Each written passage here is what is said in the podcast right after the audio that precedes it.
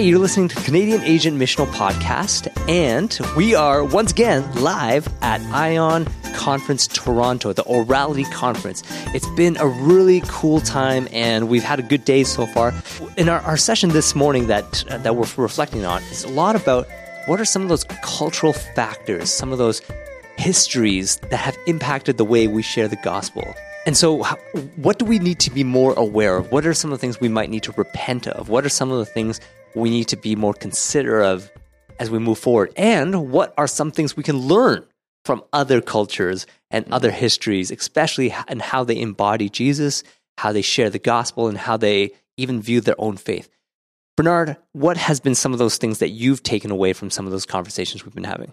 Maybe it's a lot of kairos moments for for many people. Yeah. Where really, you know, you live a certain way and then something really challenge and disrupts that that perspective. Mm-hmm. And it kind of unlocks the realization that that all these things, all these lenses and worldview have shaped how we see the good news, how we have understood the way of evangelism, the way that we understand mission, the way that we understand what church is, Yeah. and even the way that we have structured and organized ourselves as churches in the spaces. And all of that informs us. And and and to be able to to kind of realize that, I think gives a breath of freedom, um, or at least that's what I'm hearing from many people that like they're they're they're being able to reimagine Yeah. what that looks like. For sure. I, I, it was really profound just to hear stories about how people were starting to be more aware of some of those influences and how the gospel can truly be good news to people groups or certain de- demographics who have been marginalized or oppressed or silenced because of their gender, because of their race, because of their culture. And it was really amazing just to hear some of the, the ways in which people started sharing how do we unpack this? How do we lead toward change? how can we recognize this and repent of it and and continue to to see how does how is God working through his spirit in the midst of all this. And so we hope that you guys will really enjoy these reflections from these sessions. Once again, there's going to be a couple of them and we hope you guys will really sit with them. Some of them are just really deep. so and really cool. And so we hope you guys will enjoy that and uh, we'll we'll do a little bit more as the conference wraps up. What's going on? We got Raymond here with us right now, and we have a question that we are asking some of the participants and panelists, and we would like to hear your opinion on this. And it's kind of related back to our first session of today. And this is the question of from your own context, what would you say is one factor or one influence from your culture or from your history that has significantly impacted the way you engage with the gospel and the way you share your faith and the way you embody Jesus? Well, one big factor is the fact that I'm bicultural. Okay. So the fact that I straddle both the Canadian culture and the Chinese culture means that I have to appreciate diversity. I have to understand different viewpoints. I have to understand that there's intersectionality as well. Sure. That people are not monolithic or just come from one single background. And that way I don't get wrapped up in the fact that one group might feel strongly about one way or another group feel strongly about another way. I can sort of uh, have that flexibility. Cool. That's great. Very cool. And our follow up question to that is what does it mean to navigate through that to move ahead? Oh, good question. I think you have to go forward in this world with a lot of boldness. It's a very complex and difficult world that we live in with a lot of uh, cultural, religious diversity, a lot of Sure. conflict. Mm. And I think you have to go forward and try to build bridges. Mm. And in whatever you do, I do research. I'm a professor at Brock University teaching Okay, cool. ethics, and I have to help people to appreciate different viewpoints, help them come together, reconcile, come up with solutions together in such a way that we can bridge divides. All right. Mm-hmm. I do have to ask one last thing because I'm just like, oh, I want to hear your experience. What is it like to build a bridge between cultures, to be able to connect to a different perspective, paradigm, history, heritage? What does bridge building look like in your experience? I think that's part of the reason I'm at this conference, which is very much about oral communication, oral uh, traditions, and storytelling. Sure. I think we need to tell more stories to each other. I use a lot of cases. I use international cases to help people understand what the situation is in India Yeah. or whatever country, and just understanding the context and how to do the right thing, how to do no harm, uh, how to actually help people. And there's different definitions of what is good and what is helping people. Yeah, for and sure. so appreciating that uh, my way may not be your way. Cool, man. That's Thank cool. you so Thank much. you. Appreciate it. Hey, we got Carol here. Carol, one of the questions we've been asking from your culture or from your history or from your experiences, what has really shaped you? yeah, I think my church and like the Chinese culture because I grew up in a lot of Chinese churches. Yeah. Okay. So um, how they share the gospel and how we study scripture, yeah. Yeah. And so, how do you think it's shaped it? How do you think it's influenced it? I don't know. I guess um, our methods are mainly like analyzing the text and like not really because like I think the uh, theme of story is a very new concept. It's mainly like um, analyzing scripture and then like you know trying to pick out all the details rather than like find like a theme to connect all of it together. Sure. Yeah. Sure. What does story mean for you? I don't know. Like I think finding like I think yesterday when the um one of the guys was talking about finding like a meaning or like a reason, like stepping back and looking at the whole picture. Yeah. Yeah, tying Sure. all of the pieces together. Yeah. Cool. Yeah. Very cool. Thank you so All right. much. Thank you. Yeah, okay.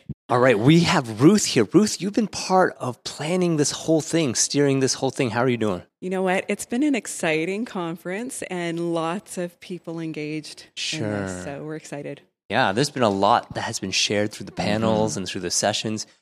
A lot to work through. A lot to work through. We want to ask you from your own context, from your own experiences, what is one of those things that has significantly impacted the way you understand your faith and share the gospel? Well, it's interesting that you asked me that question because I actually grew up in Congo and Kenya. Okay. And so living in that context, everything is about story. You teach through story. You know, the mothers will tell you that this certain goblin or whatever will come and get you if you misbehave in this way. You know, everything is sort of reinforced through story Okay. and conversation. And fear. and That's fear. right. Exactly. So our culture is like that too. That's true. Uh, Yeah, That's you guys true. don't live that way, That's right? No. I grew up very much in like there's no written word. It is all conversational Sure. uh, in Congo and Kenya when I was growing up. But then we, I came to Canada, and everything was very much, you know, you're only intelligent if you're reading and writing, and- Right. and so, but the interesting dynamic is that we're kind of springboarding now into a brand new era, I think, of orality. And really, orality has somewhat been defined by these other cultures that are not uh, focused around the written word. It's Yeah. all the storytelling. For sure. It's the moms, you know, kind of giving like you the that fear folklore- factor. folklores The folklore, Yeah. exactly.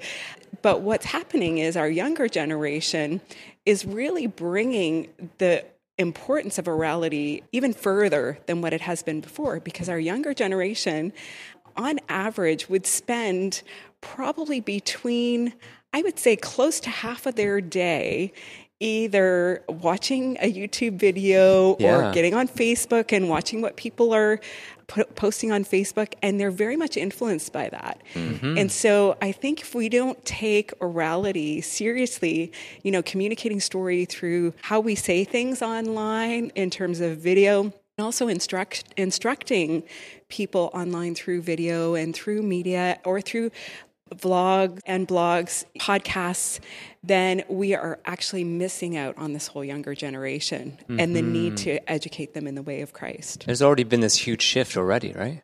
What does that mean in a city like Toronto, where we're in right now at the Ion Conference? And it's so multicultural, and you see so many different cultures coming in. And sure, there might be, or there might have been this previous understanding of what does it mean to engage looks like, or like, you know, kind of like a, a previous model or a previous method. But how do we shift? I mean, like, I think there's more people recognizing now that there is a need for it. But how does that actually happen to to think about engaging in a new ways, to maybe unlearn some of the things that we've learned and then to move forward? Well, I mean, I have to be honest with you. It's been an interesting shift for me Yeah. myself. And I, you know, I've built it up. I, my background is is marketing and media, so of course I want to create this great video that has, you know, really great soundtrack and you know is punchy and And and I think what we have to shift to is that it's our, our phones are more than ample to start hmm. conveying messages. You know, most of the phones now will record in eight in high def. Mm-hmm. Yeah, and absolutely. so you know, taking a walk on a pathway with somebody and just using your selfie stick or turning it on yourself and just doing your message for the day and encouraging somebody and then posting that.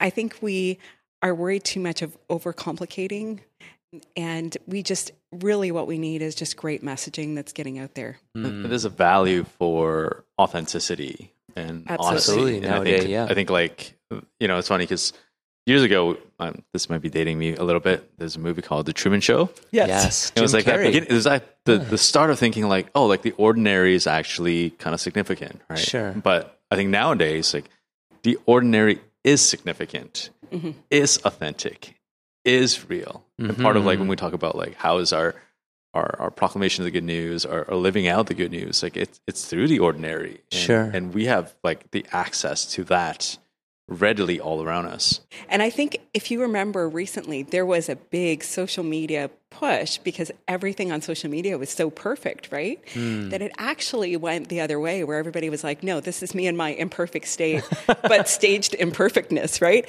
And and this is what I Hyperrealism. That's right. Ah. and so this is this is the thing that like what young, the younger generation is looking for is authenticity. And so and and we easily dismiss it because you see all the perfect social media, mm-hmm. but everybody's dying from perfection. Like they're they're being ripped apart internally because of perfection. Mm. And what they're looking for is authenticity. This is me. This is what God's put on my heart or just even a positive message of you're not alone. You know, God is with you, you or we're here for you. Like those messages that are saying, you know, you're different and that's good. It's not a bad thing to be different. You Right. don't have to be perfect. Mm-hmm. Yeah. And I want to push this one step further. How does it move from spectator to being invited into the story? Because it's one thing to hear the message and the story, but then what does it mean to actually start to think that, oh, this is my story or I can be part of this story moving forward? Wow, that's it. That's a really great question.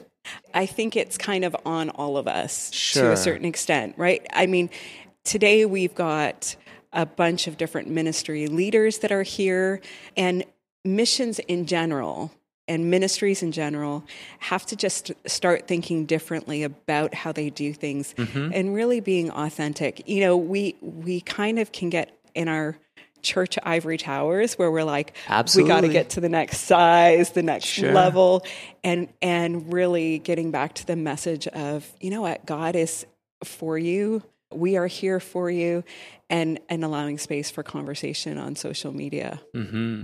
I also think like I like I'm a small church, a local church kind of guy. Like I think one of the things that I've I've kind of wrestled with that a little bit about is, and even in one of the talks, we talked about like dance as an exegesis, right? Yeah. But also, what does it mean to exegete the very narrative that where our local community actually resides?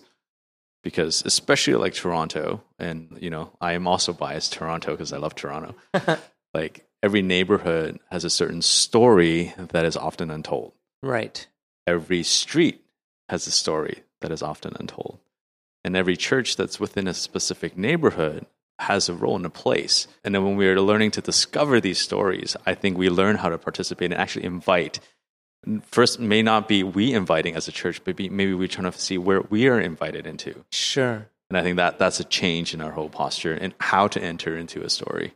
it is probably a number of different steps authenticity opening up space for sure mm-hmm. but then to have that level of engagement where people are feeling that you are part of this as much as i'm part of this. We need to listen to one another. We need to find times and places that we can be connected to one another to move forward. I really like how you brought that up, Bernard, because I think sometimes we're so used to telling the stories of the church inside the church. oh wow. And that's, so, that's big. That's right? big. So then, how do we, uh, like going out on the street? Yeah. And talking to people and, you know, even inviting them into your vlog, even if it goes bad, you know, Oh, goes no. a little bit sour, right? And they We're ask there. you the tough questions and you're like, oh goodness, how do I answer this? You know, like, eh, being out there and actually gathering the stories of your community doesn't that help you serve them better? Hmm. Like, how can you serve your community unless you know the stories of your community? That is such a good word. I think that is awesome. We need to continue to wrestle with that. Thank you so much, Ruth. Awesome. you. Thank you. All right. We got Tim. For you, cultural and history experiences, what has significantly shaped you? Are you talking personally, or me as a representative of my church, or me as a representative as a second generation? And whatever comes to your mind. yeah, the no, first I, thing. I, and we want to hear it. A million things come to mind. Great. Again, I got I, I do think 11 hours, I, I do think. think. you have eleven hours on that sucker. uh, What? 10 hours now. Oh, nice. 10 hours. See, I'm recording at too high of a quality up there. I'm like counting down the hours on my.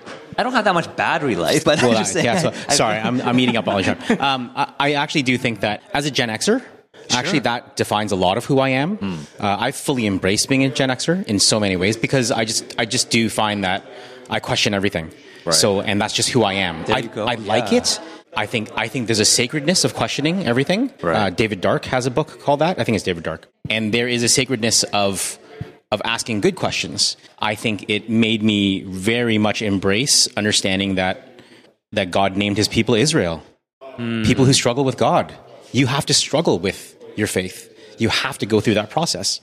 Sure. Uh, Which which totally throws out the window any kind of systematic theology. Sure. Systematic. the- Sorry, I- I'm on I'm on record here. Systematic theology doesn't make any any biblical sense. It doesn't make any biblical sense. How do we how do we put into neat boxes a text that was never put in neat boxes? If God wanted it to be in neat boxes, He would have written Genesis chapter one. What is the chief whatever of man, right? But it's Chief not. end of man. What's the chief end of man? But that's not To- Genesis uh, one. to Genesis enjoy Genesis and- one. Catechism. right, right. So, I mean, nothing ag- fully against those things, but at what point have we lost the diversity, especially of Scripture, especially when in, in a narrative form that tells contrasting viewpoints and perspectives? Okay. So, and that's what I, I think as a Gen Xer, I'm pretty good at questioning everything and yet being able to somewhat reconstruct a different side to everything. Okay. Now let me ask you this question. Yeah. What are some of the questions you felt you have asked of your own cultural background? Like you are Canadian, you are Asian. What are some of those questions that you have sought to find answers to, or at least be open to deconstructing to find another way forward? I also love to add to that question too. Yeah. Like, like, like, how do other people respond to the questions that you've been asking?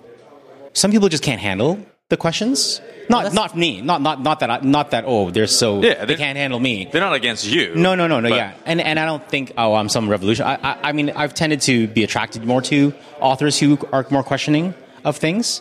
I, I don't I think it is very difficult for people to to see different perspectives Mm-hmm. or to question Mm. things that they didn't know they were supposed to question. Yeah, as a as a as a Canadian, we question things that seem very American. But what does it mean to be American versus Canadian? As a as an Asian, we question things that are well, why are things not so Asian? And I don't, I, I really actually don't like when people say why are things so white? But things are very white. I prefer to say why are things so European Canadian? Hmm. And they are very European Canadian. Why is the Christian world in Canada so European Canadian dominated? Just this conference, we're having it at North York Chinese Baptist Church, one of the largest Chinese churches in Toronto. It really is. Not the biggest, but it's pretty large. yeah. Mm-hmm. This is the first time they've had an external conference use their building. And so all the way through, it's been a learning curve for them to figure out, well, how do we how do we work with an external group? How do we how do we make hmm. coffee? How do we plug in things and make the flow work? Like it's it's been interesting. Not with a percolator. Right, right, ex- well, exactly. Bernard is so dying all on the those things. inside. But but to me, it's been really interesting to see because it is all of a sudden bringing in the diaspora church, which the Chinese church still is, the diaspora church into the main conversation of ah. the Canadian church, which is- which it isn't yet. Which is such a needed voice. Exactly. So how do we bring them in on a logistical sense, just from using their building, but Yeah. then now bring them into a, the conversation and not just use their building, mm-hmm. right? So the leadership here, we need to get to know more and more. Mm-hmm. I don't know them very well, even though I've been a Chinese Christian in Toronto for all my life. I don't know this church very well. So how do I get to know them better? How do I get Sure. to know their leadership better, their perspective as a diaspora community, um, and they're learning what it means to be landowners and building owners, which is fascinating in an age in Canada when so many churches are losing trying their land to figure out what do we do with this massive old building Yeah. that we don't fill anymore. And so a lot of these diaspora churches that have these massive buildings, are they seeing into the future? just just a plug. If you do have a building and you don't know what to do with it, reach out. Yes. There are people who are thinking deeply about these things. There's Yeah. a lot of conversations happening Right. right, Or now. how do we learn from each other, mistakes from each other? Right? Yeah, absolutely. Absolutely. do, do you think people are open to facing their mistakes? Nope. Okay, done. We're done. no, no, no, no. No, but like that's an honest answer because if you're talking about that might be how we move forward, Yeah. how do we even get to a place of openness Yeah. to start to think, hey, we have made mistakes. We need to listen. Yeah. But think about the stories that we tell, right? We often tell the stories of success, Oh yeah, Stories of or victory. from our perspective, right? right? But Like biblical stories or just stories in general? no, stories in general. Yeah. yeah. Like we don't like in many conferences we don't we don't talk about like oh man we failed, like that sucked. Right. Yeah, But aren't those stories so pertinent to what has formed and shaped and developed and over time? Like th- th- those are the stories that are missing Right. Mm. and those right. are the stories that lead us to repentance, to change. to change. But, but how do we do that in an edifying way without just making it? Because I think I've heard of a conference that's just like Yeah, I don't heard know, about that too. Right, it's like the failure conference or whatever it was, right? The and all they failure did, conference. and I don't Wow. think it was called in the that. States. It was right. You, you Yeah, don't. I heard about that, feel- yeah. But it, it it becomes more about that yeah. than actually learning. Right. Right. I, I hear what you're saying, and I totally agree. the posture needs to be more like reconstructionist mm-hmm. and hopeful i mm-hmm. think. And and it's not to demean whatever failure that has happened but to recognize that god's god's sovereignty and grace is at work mm-hmm. even in the midst of like what seems like a failure Mm-hmm. right but I, I think it just it can't be like an entire mm-hmm. conference on failure that's just N- yeah. it's kind of sad actually i don't know like why. it's no wonder why that hasn't grown. And it's no wonder why it's no longer an annual conference. Anyway, but I mean, great, great idea. Because if they succeed as a conference, right. they can't call it as a failure conference anymore. Yeah. And if they fail as a conference, then they're Yeah. like, well, the legacy lives on oh, yeah, no, like, like all that. Like, I mean, yeah, I mean, we can, and then you, you bridge that back to biblical stories, right? Yeah. All the biblical heroes are actually biblical failures. yeah, Yeah. Every single one of them have major screw ups, and yet we put them up as the heroes of the faith. like like the genealogy of jesus right Every single person there has an issue, right? so, so how do we? But how do we talk about it without just beating them down, mm-hmm. right? But then how do we translate that to to faith and being Christians? Which it, we don't want to stop striving for excellence, but at what point do we say to people, "Yeah, I, we had a whole a huge slew of high schoolers."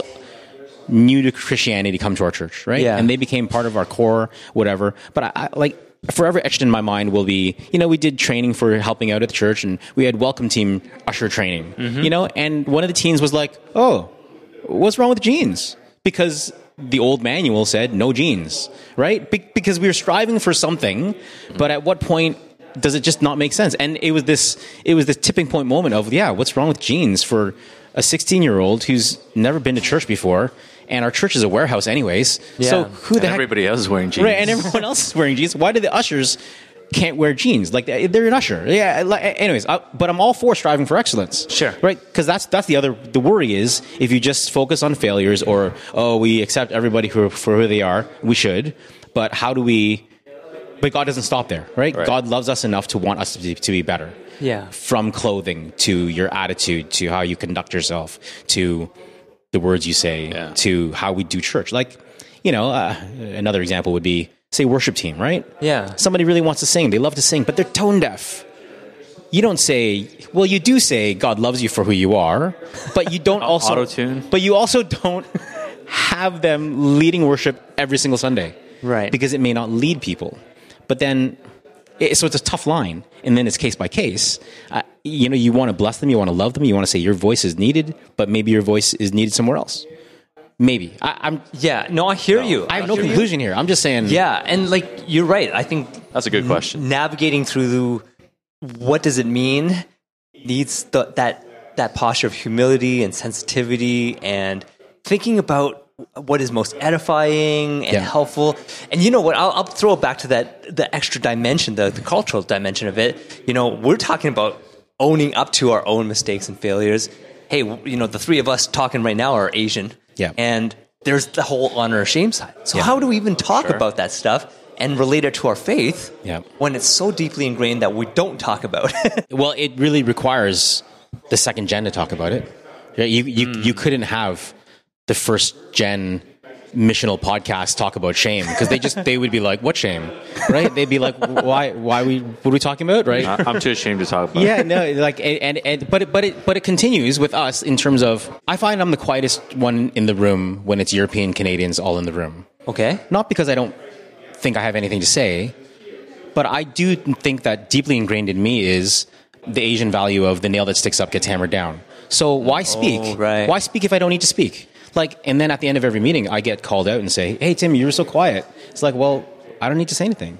And yet, what I see around the, the table often is people fighting for airtime. Yeah. And you're like, why are they fighting for airtime? Oh, oh, right, they're not Asian. You know what I mean? Like, it, it's it's it's clearly a difference. Someone made an observation about this morning's session, and in regards to the panelists, Yeah. and they made the observation about who answered generally first. Right. And then it was like, oh, that's interesting because because some Yep. maybe culturally would wait just Yes. to answer, or maybe because of what you said, if they stick out, you know, that that's the nail that gets hammered. But it's like. You know how how do we even recognize stuff like that? That's Yes. like I was like that's a really cool observation. Yes. Yeah. Some of it is cultural sensitivity, right? Like, Sure. just Yes. being aware and Yeah. attuned and Anyways, Tim, thank you so much. Awesome. Thank you. Thank you so Thanks, much man. for asking the questions. Thanks, guys. Yeah, it was good. We'll talk more later. All right. All right. See ya. hey, we have Celia here, and we're just asking the question about how has your culture impacted or influenced you in the way you've understood the gospel and your own faith in Jesus? My culture values honoring parents, Yeah. being a dutiful um, child, Sure. and so uh, that's I guess that's one common point that uh, parents and children, uh, uh, you know, both um, embrace. Yeah. Yeah, and just being a good citizen, contribute to society and family. Sure. That's awesome. We haven't heard that answer before. And I think one of the things I do want to kind of push a little bit more is for someone that holds that value. How can you see a connection made in terms of how you might share the gospel with a person that also believes very strongly in honoring a parent? So you're talking about the value of honoring parents, and it's something that's very important to you, and that does come out of Scripture. But in terms of like someone who may not know Jesus yet, how do you think that could be connected? Yeah, then I can think of um, in the gospel story when when you talk about Jesus taking care of Mary, you know, Yeah. uh, when he when he was on a cross and he makes sure that his disciple, uh, his mother Mary, will be taken care of by John, and um, also when he was little, you know, in the temple. And Yeah. that's a story that he also um, explained. Although, I mean, so it emphasized that he honored his earthly parents, Joseph and Mary, too. Sure. So that's a starting point of introducing the character of Jesus. Yeah. Yeah. That's something that I think is not often talked about in regards to Jesus' relationship to his parents and being able to even talk about, yeah, that's part of who he was. And mm-hmm. that's something that is, you know, that was important to the character of God in some way, right? Thank you so much. You're welcome. All right, we got David here. How are you doing, David? I'm doing well. One of the questions we are asking in response to the session that we had today, from your own context, what do you think are some of those cultural factors? It doesn't have to be negative, it can be positive as well. Something that's really impacted me is the impartation of identity um, through storytelling. And something that's always resonated with me is kind of this picture of like someone, a child sitting at the feet of like their grandparents or their parents or their aunts or their uncles. And so, and then learning who they are. You know, like this is who you are as an American. Sure. For me, you know, Like a heritage that's been passed exactly, on. Sure. exactly. But we tell the we tell stories, right? Like this is our land, and this is how we got it, and this is why we live here, and this is how we do things, you know, and this these are our traditions. Mm-hmm. And so, and I think it's important that you know that we are when we are telling stories and we're sharing the gospel, that we are giving people identity as a uh, Yes. follower of Christ. This is who you are as a child of God. Yeah. You know, this is who He is, and this is your place. Sure. Now, what do you do when there are tensions with that in terms of forming a, this new identity? And what do you do when you know you've grown up one way, understanding things in one way, Yeah. and then the gospel, you know, it does challenge that. What do you What do you do?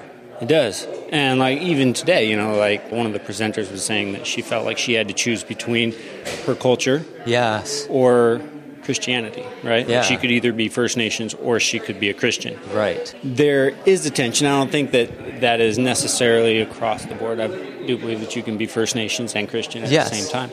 But I think that you need to dig. You need to be able to find that. You need to search for that piece, the balance between heritage, culture, and Jesus. And uh, I think that's there in any possible circumstance. Jesus will meet you there. Yeah.